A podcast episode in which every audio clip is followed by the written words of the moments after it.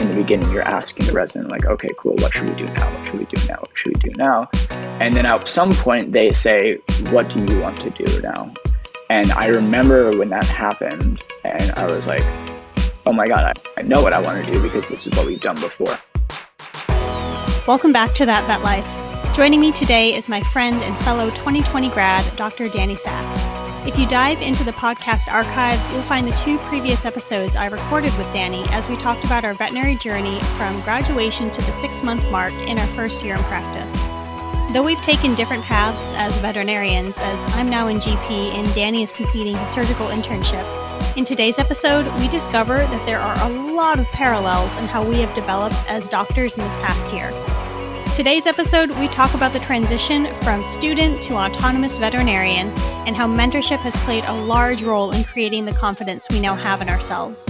This episode is absolutely jam packed, so let's jump right in. All right. Well, Danny, thank you so much for coming back to the show. It's been what, a right about a year, I think, since the last time we chatted, right? Yeah, I think it was right around when COVID hit too. I think that was when we we did a lot of podcasts talking about all of our adjustments that we're making. But I think it was like towards the end of vet school. So now we're like actual doctors right now, which is crazy. we're doing real doctor things because I know there yeah. was let's see, we did the episode like right, right at the beginning of COVID where we were still in that transition from student to doctor. And then I think we did another episode when we were both about five months into like practice. Just started. Yeah, yeah, yeah. And so now here we are a whole year later. You're in another internship and mm-hmm. things look a little bit different than they did last year.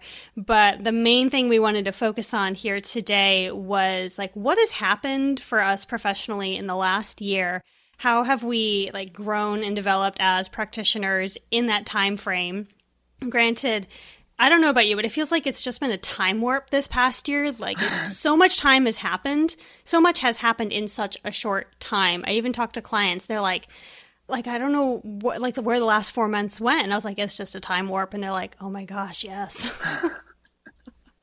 so yeah, for sure. let's go back to like where we were a year ago. So for you, like you're five months into your first internship, you're doing a rotating internship, things are bananas, like you didn't know when you were going to be able to sleep next. But um, like, where were you? Like, where was your headspace at that time? So last year was a huge, huge adjustment from learning to like just what being a doctor means, period. Going from trying to just learn basics and get your your foot in the door and really understand you know the basics of patient care and how to just manage the normal process of what it takes to you know get an animal from admission to discharge and really understand that as, while just learning how to be a functioning doctor. And so i think there is a lot of really early stage growth and developing comfort with that. And then on top of like a super busy schedule just like learning how to manage time period was a really really a big challenge and, and a really big growing point and then I think as the year went on, things shifted much more from what are the basic steps towards, okay, great, like I know the basic steps. How can I make them better? How can I be more efficient with my time? How can I learn how to like truly manage this?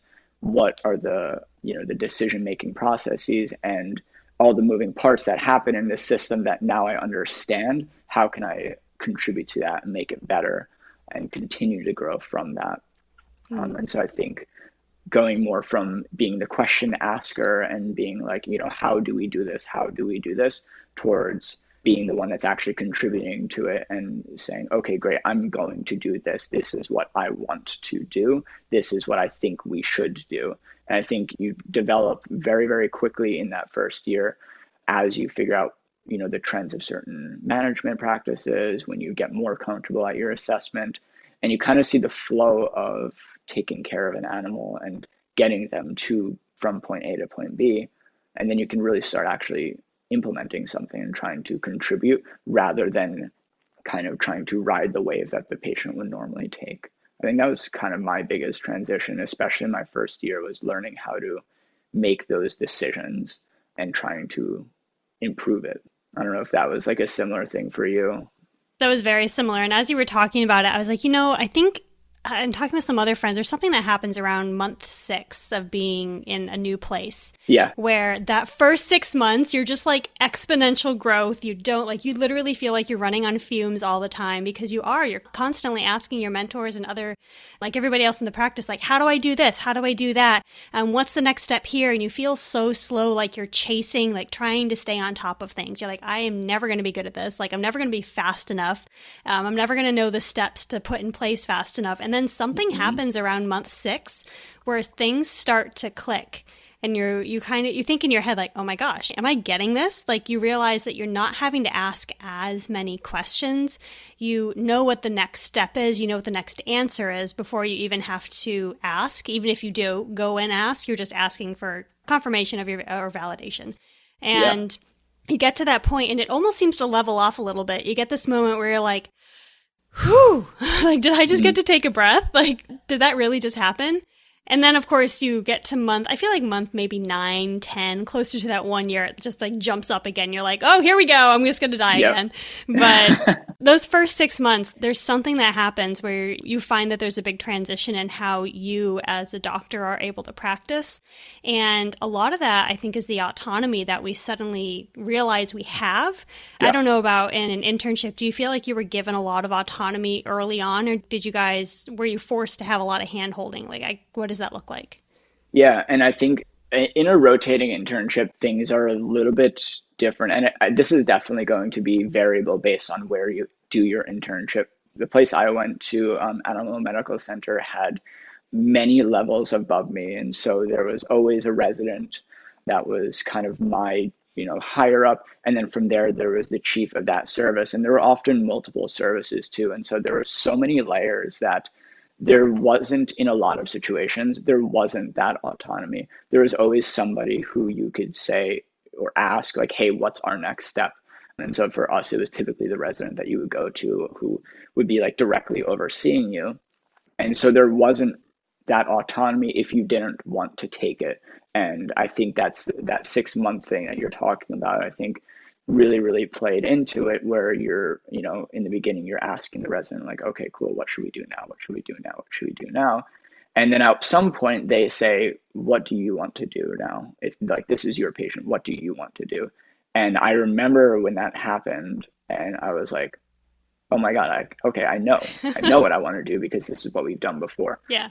And i think in some situations that six month timeline holds true. The the kind of difference that I found in my rotating internship though is because you're rotating, you have to pivot so many times. And so like you'll go on surgery for our rotations were two to four weeks. And so you would go on surgery, you'd finally get your foot steady for like after like week two or three. And then you have one week where you're kind of comfortable, you understand the flow of it. And then you rotate and you do a complete 180 and you go from surgery to like internal medicine and it's completely different. And then the same thing happens. You get a couple of weeks where you're, you're getting a hold of it. Towards the end of it, you get slightly comfortable. And then you're like, okay, off to radiology, you know? And so I felt like my comfort level came from when I came back to those services. Similar for emergency, you know, you rotate for a month and then you come back to it. And I felt like on my second pass of those rotations was when I felt a lot more comfortable in understanding the flow of it. And I think ER is where I felt my autonomy finally showing because it's such a fast paced environment that there wasn't always a person above me to say, hey, what should we do next? Because you already had 10 patients piling up. And so that fast paced environment made it so you had to just make those decisions. And it's basically make the decision trust your gut and then confirm that what you did was a good idea with your higher up once you get a chance to breathe.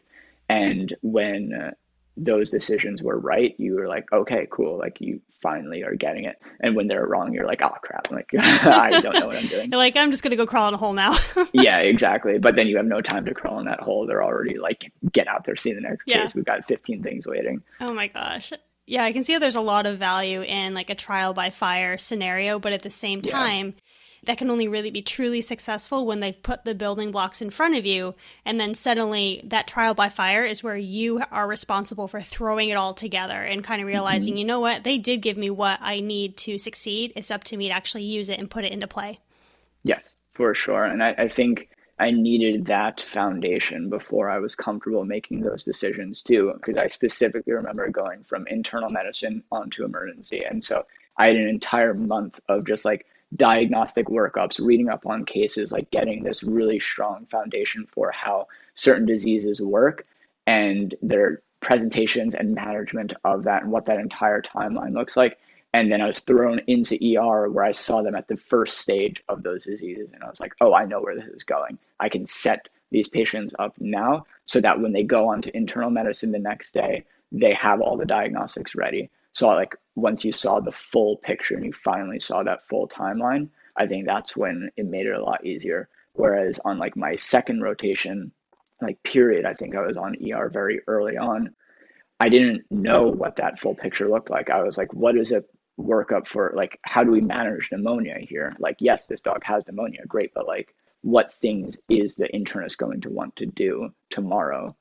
What should I do now to make that easier? And so without seeing that full picture, it was really hard to make those decisions. And so mm-hmm. that's where a lot of the question asking came from where I was like, hey, what should I do now? What should I do later? How should I set this patient up? And so, would you say in this last year, granted, now you're not in a rotating internship, mm-hmm. but in this last year is where a lot of the skills of, all right, I need to be able to think not only of like the short term, but also of five steps ahead. And how is what I'm doing right now going to set up for success in those next five steps? And exactly. that's not something that we ever are taught in vet school. There's not enough time to teach us that in vet school. Yeah. So, how do you feel like your internship last year set you up for success so that you could basically learn how to do that? Like, how do you think they did that? I think it's a lot of what kind of an atmosphere you do best in. So, like, I, for me, I always learned by doing, by seeing. And so I think my internship last year was like such a great foundation for me because it had such a huge case volume that I was able to see all of those patients, all of those cases from step A all the way to step B. And when they came back, how we managed that. And so being able to see that clinical picture like five separate times for like every single disease you could think of makes it so that when you're on the other side and you're on the diagnostics part of it. So say a dog comes in, I'm at an orthopedics place now, but say a dog comes in and we're concerned for pneumonia or we're concerned for like immune mediated polyarthropathy, like even though on at an orthopedics practice, you're not going to be the one managing that IMPA, you're going to refer to an internist. I still know what the internist is going to have to do. I still know what diagnostics are going to be helpful. So I can say, all right, like let's just get these joint taps done now so that they have that information. and They can work with that and manage it at your practice. You kind of see the pattern very early on. And I think that's what really helps you when you're when you're referring things to is you, you know what that person's going to do because you you've done it and like you've been a part of that already. And so I think seeing the full picture so many times is what really, really helped build that foundation for me and you know makes now a lot easier. Now, just before we get on with the show, a quick word from our sponsor, which is the Thrive community from us here at VetX. If you're struggling with managing time, feeling like you're an imposter, or burning out, then you need to make a change. The good news is you are not broken, you're not a bad fit for the profession, much more likely you are missing some super important foundational skills no one is teaching at university. Skills that you will learn as part of our VetX community.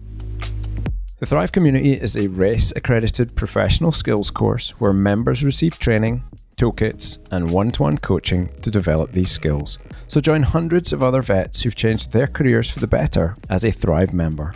To learn more and find out if the class is a good fit for you, Visit vetxinternational.com today. Now back to the show.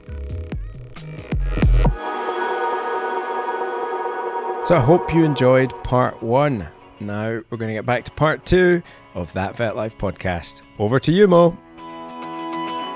You get to see that bigger picture overall and see it from those different mm-hmm. angles, which again that, that's not something that i necessarily get to see in general practice except for the fact that i do occasionally see like when they first present for emergency because our emergency hospitals are so backed up that I have been handed a couple of them and I'm like, oh gosh, I have to like go look up what I need to do and call the yeah. IDEXX internist to get a second opinion and then instigate therapy and then call the ER or five different ERs to be like, someone please take this patient because it's beyond what I'm a- capable of providing here at this hospital get them shipped off, get them stabilized, and then they ship them back to me in general practice. And then from there, it's learning from the records that they sent. So trying to do things that way. But yeah. I guess it's like seeing the picture, but from a different angle in, in general practice. And it's going to be different depending on which general practice you go to. I'm lucky enough to have digital radiography and ultrasonography and all of the some bells and whistles at just a GP. So I can do a little bit more of a workup, but I think it's just like you said, like being able to see things from different angles and see them multiple times is what has allowed me to go from where I was at that six month mark to now a year later, so a year and a half into practice. And I'm able to think, okay, this is the presentation, this is the type of diagnostics that I want to run. A, because it's the most financially friendly for this client. We can get the most information with the fewest number of needle pokes, per se. And then that'll be the information that the next person, say I'm sending him to ER or I'm sending them straight to internal medicine, that this is what they'll need to continue their workup. Yeah. So, in a way, it's trying to prepare things so that you can have a more collaborative approach with the other veterinarians that you'll be working with.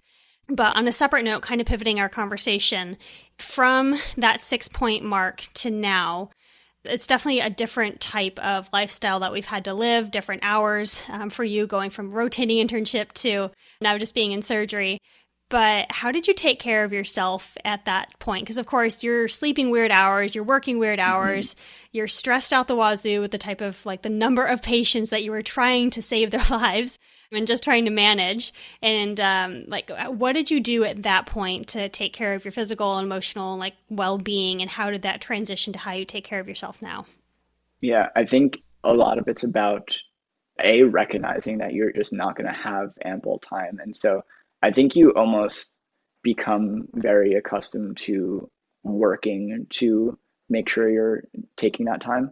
And so I think a lot of it came from time management, honestly, because I would still, you know, you work, say, like six days a week, you only have that one day, but on your one day off, you still have stuff you're going to have to do. Like, I'll still have paperwork that I have to work on, but you also then have to recharge and you have that one day to do it. And so I think it really forced me to learn how to use my time really, really efficiently. And although my one day off wasn't as relaxing, meaning like I couldn't just like sit on the couch all day and just be like, okay, like I'm going to do literally whatever I want right now.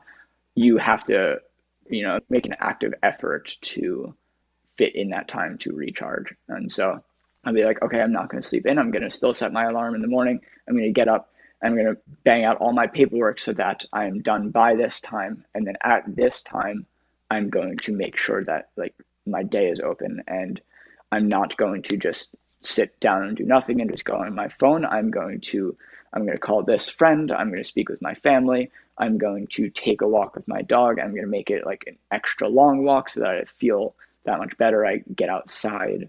Last year, I wasn't able to really go to the gym just because of my location and COVID things, but you know, this year again, I can do that. And so I'll say like, you know, I have this one day, I'm going to make sure I go to the gym and I'm going to put that time in and make an effort to do something that's going to make me feel that much better the next day.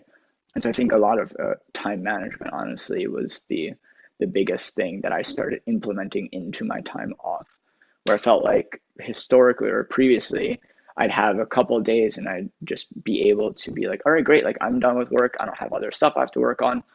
Two days are just going to pass and I'm going to feel recharged by the end of it.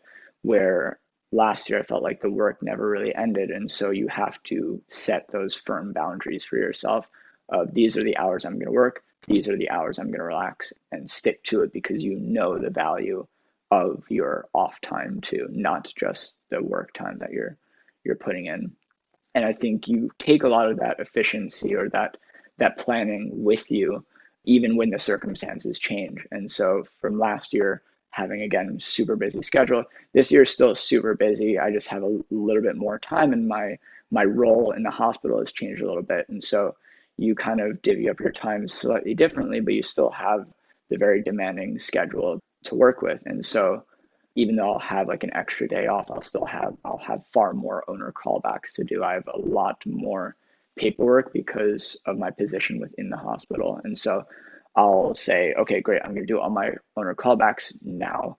I'm gonna read up on my cases tomorrow. Like and you you really build and you take those building blocks of learning to be efficient with your off time and you apply it now to just a, a different scale, truly.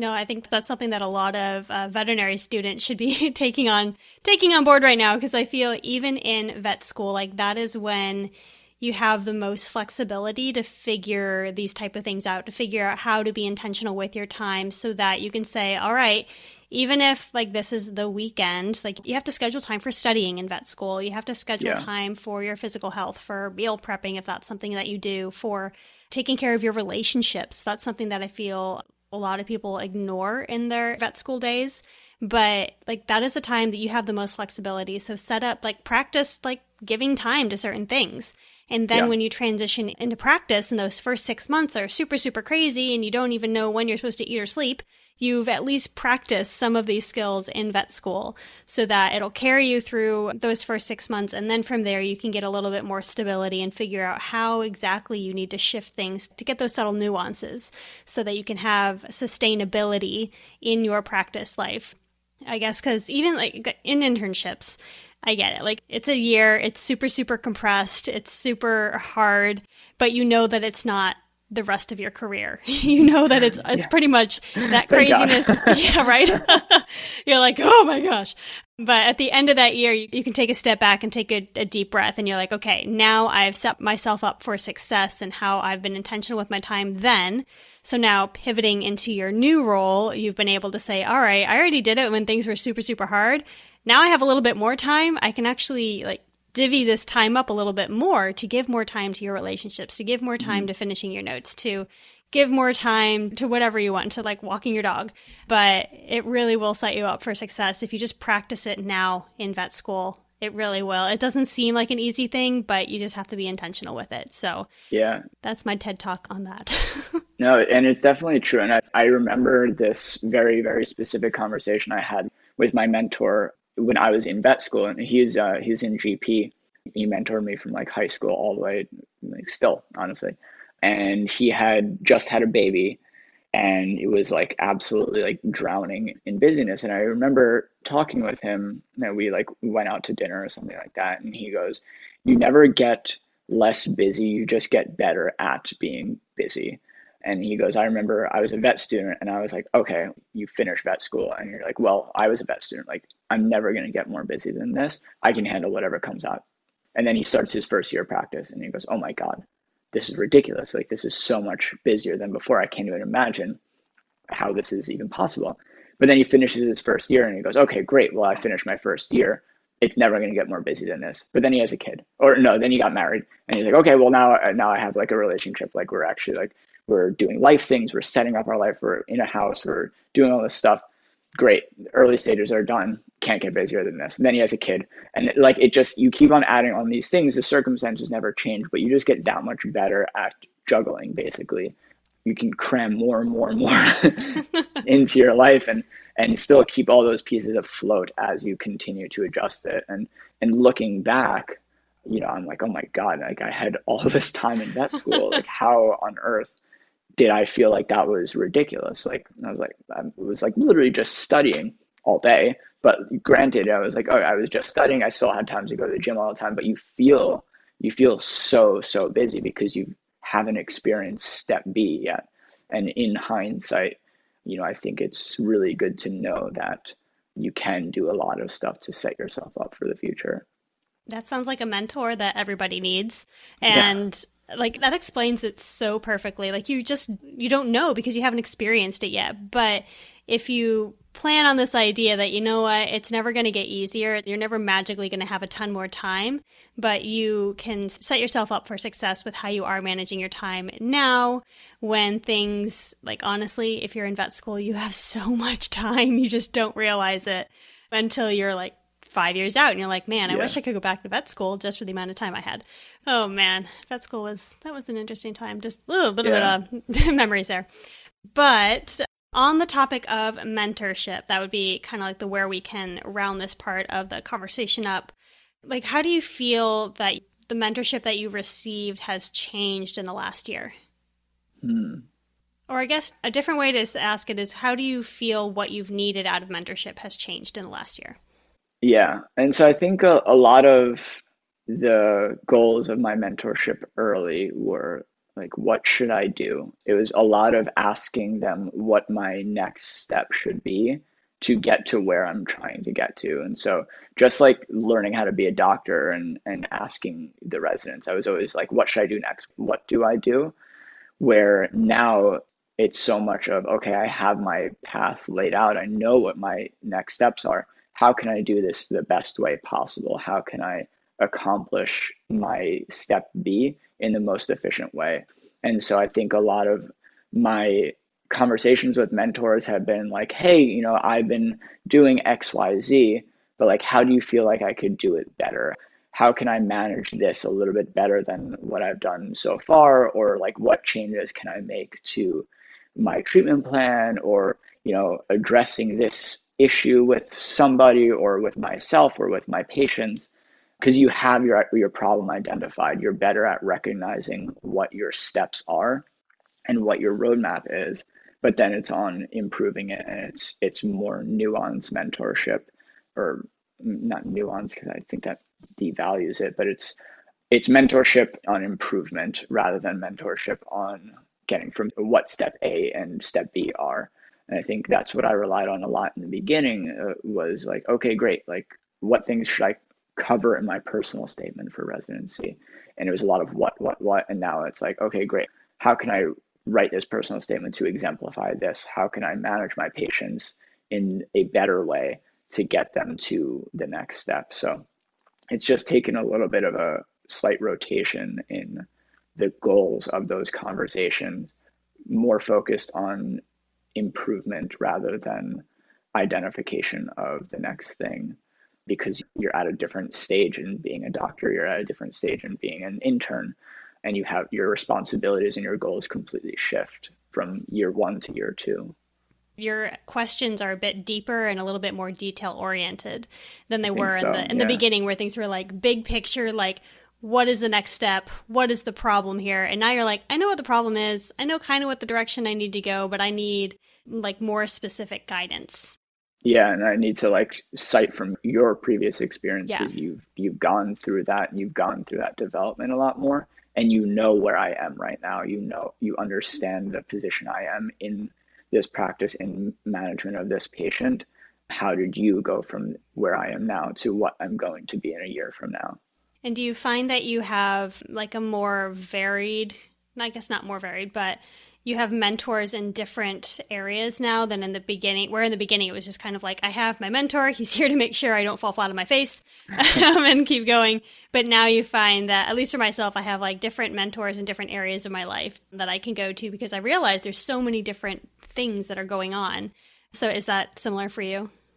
I think so. Yeah. I, I think you're kind of alluding to it too i think having the mentors that are closest or most representative of whatever stage in your life you're going for, what advice you're looking for. And so I think for a lot of like my specific intern slash like resident based questions that I have on management of patients in this stage with my responsibilities, I think I tend to go to the mentors who are more integrated or more much closer to that time frame. Like I go to my mentor who, you know, has been a surgeon, but only for a couple of years. And she still very, very much remembers being a resident, being an intern.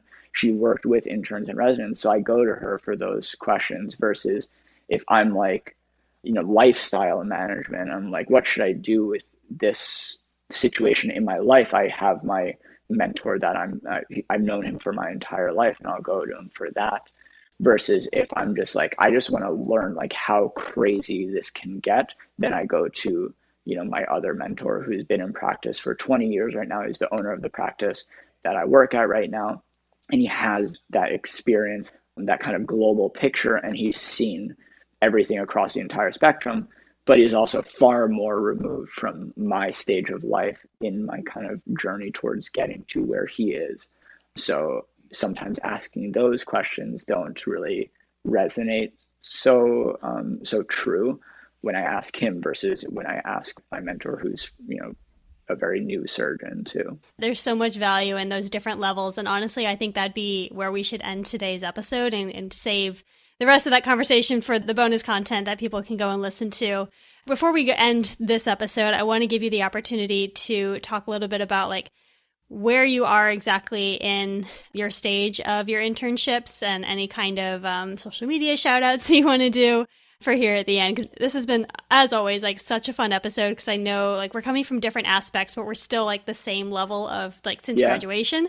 So just uh, seeing life through a different lens. So thank you so much for coming on to the episode today. But before we go what would you like to share with the people? Awesome. And yeah again i absolutely love talking with you about this stuff because as you said we're in the same stage of life but our paths are so so different but kind of also following parallel. It's not like i'm in like lab animal medicine and you're in general practice and we're dealing with completely separate issues. We're just seeing things from different sides of patient management and we're both feeding each other cases like you know between our respective professions you know i'm working on my side to be able to make the gp able to manage this and similarly for you you get the patient and you're like okay great we're going to send you to a specialist and so it's so cool being able to compare the perspectives but we have very similar ones at the same time so right now, in terms of my life stage, so I'm doing a specialty surgery internship um, in orthopedic surgery and sports medicine. So I completed my rotating internship last year. That's a one-year program, and now I'm doing a specialty surgery internship. And the goals of doing that are to prepare you for a residency. And so each subsequent internship you're applying to, so you have to do what's called the match application, and you apply to internship and residency programs and they basically tell you where you're going to go the following year. And so that application for us, it's due in January. We find out in February where you match to, whether you match to a surgery internship or you've been fortunate enough to match a residency, which is kind of the ultimate goal. So I'm in that process right now, and you know, based on where I get matched, I will be moving to X place in the country to start my next life stage, either doing a second surgery internship or doing a, a three year residency program in surgery. And then, kind of while doing all that, you're basically just doing additional stuff to try to get from step A to step B. So, doing things like research outside the clinic and, and kind of managing your surgery internship duties. And where can people find you on the socials? Yeah, you can always find me on Instagram. I think that's basically my most popular thing. And so on Instagram at Dr. period Danny Sack, D A N N Y S A C K. And you can always reach out to me over there. That's probably the best the best uh, way to get in contact with me. I don't really use the my Facebook page too often. I do have a website, but you can see the link in my bio for that one if you want to go through that. And that just has content that I'm up to. I always link to any interviews. So like this one, I'll put on there as well as any sort of like research I'm involved with. You can kind of follow along with that if you are interested. Awesome. And I highly recommend if you guys have any questions about internships or residencies, please talk to Danny, not me. I know nothing about it. Danny is the person to go to. Its information will be linked in the show notes. But I want to invite you guys to hop on over um, to VetX International and so that you can check out the bonus content because we're going to talk about mentorship. So, woo! So, yeah, Danny, thank you so much for joining me for this episode. But until next time, guys, see ya. And that's a wrap on today's episode of That Vet Life podcast. Thank you so much for joining us today. Now, before you go, I have a quick request. Now, podcasts and communities, they grow the best and they grow the biggest when the members spread the word. So if you know someone who you think needs to hear this episode, or if you found value in this episode and want to share it, go ahead and share this with your friends. And also, don't forget to head over to vetxinternational.com and enroll in the VetX community for free to get access to a bonus version of this show. You'll also get some free swag and many, many other amazing benefits. Also, leaving a review of the show on iTunes would be greatly appreciated because, again, it just helps get the word out. But until next time, y'all, I hope you enjoyed this episode of That Vet Life.